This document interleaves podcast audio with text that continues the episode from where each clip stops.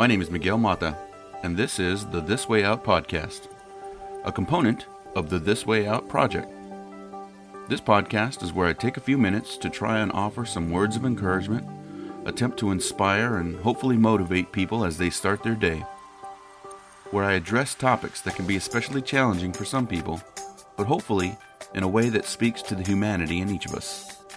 But most of all, it's my attempt at being a positive source of energy where for many, such a thing can be somewhat difficult to find. Good morning, everyone. Let's get started.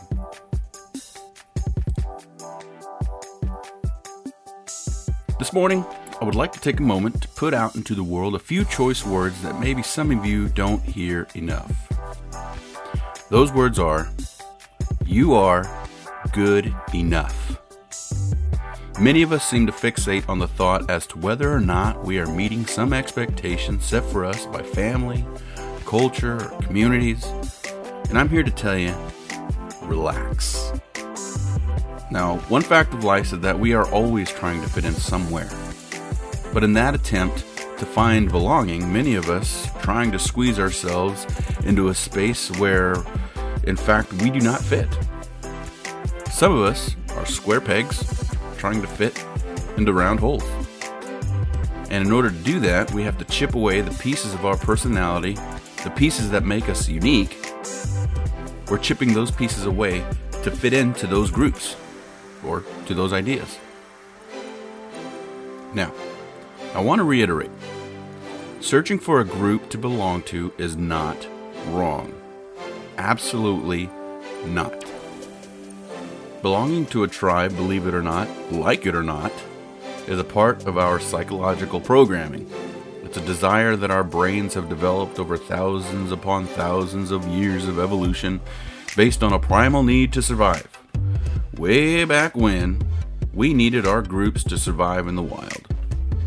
So, fast forward to the jungles of the modern world.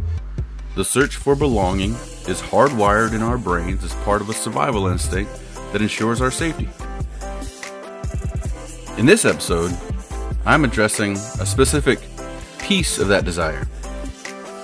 Although that need to fit in is primal, our choice to compromise our beliefs, our values, our personality, basically anything that makes us unique or a unique individual for the sake of fitting into a group is exactly that. It's a choice. Opposing our desire to belong to certain circles or fit into certain boxes can feel especially difficult. Especially when the terms for membership are set by the ones we care for the most our immediate families, our romantic partners, our close friends, and so on. In these situations, my advice will always be to listen to yourself. Ask yourself, what makes me happy? What makes me uncomfortable? Do I agree or disagree with a certain belief? Do I agree or disagree with a certain behavior? Be honest with your answers. And as I said before, listen to yourself. In my experience, if I am compromising myself to belong or to fit in a box, I get unhappy. And I eventually have to address whatever the topic is that's bothering me. And the result is not always favorable. But I will always feel better about being honest with myself than being false with others. Which brings me back to the beginning. You are good enough. Your beliefs are your beliefs. Your emotions are okay to experience when you experience them. Your choices are yours alone. Your life is yours to live, however you see fit. If you base your choices and behaviors strictly on the choices and behaviors of others, then the way I see it, your life does not belong to you. It belongs to someone else. Does that make sense? For example, let's say Jack is getting ready to go up a hill, and Jill wants to be friends with Jack. But Jill doesn't like hills. Jack says, Come on, Jill. Hills are awesome. Well, Jill doesn't want Jack to be angry at her. She doesn't want to be a party pooper, so against her better judgment, she goes with Jack. Well, somewhere along the way, Jack makes some poor choices and as a result ends up falling down the hill and breaking his crown. And then, guess what? Now Jill is stuck falling down that same hill. Jack chose for himself and Jill what choices they were making that day. And Jill went against her instincts and followed old Jack up that hill. And when it all fell apart, Jill was included in the bad result. Now, I realize that's probably a bad example. But the moral of that story in particular is that if you compromise yourself and allow someone to choose what's right or wrong for you, well, my guess is that if things go wrong, you're going to be pretty upset with yourself for going against your own intuition. Once again, the point is this you are good enough. Your choices, your decisions, your feelings, your emotions, all of it, it's all good enough. Let's be clear about one thing before I close. This is most definitely not an anti fun episode.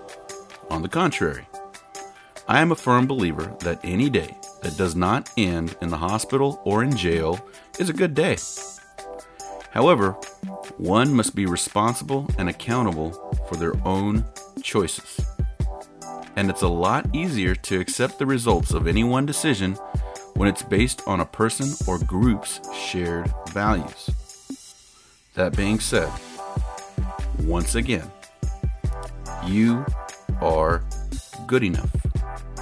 Your choices, your feelings, your decisions, and so on. The tiniest levels of complexity that make up who you are as an individual are good enough. Only you know you best. So listen to yourself. You are good enough. This has been the This Way Out podcast, a part of the This Way Out project. If you enjoyed this episode and you want to hear future episodes, please subscribe. If you would like to get in touch with me to recommend future topics, provide feedback, or any other reason, you can comment on the episode or send me an email at thiswoe.light at gmail.com. That's T H I S W O dot L I G H T at gmail.com. If you're interested in the other aspects of the This Way Out project, be sure to visit my website at thiswoe-light.com.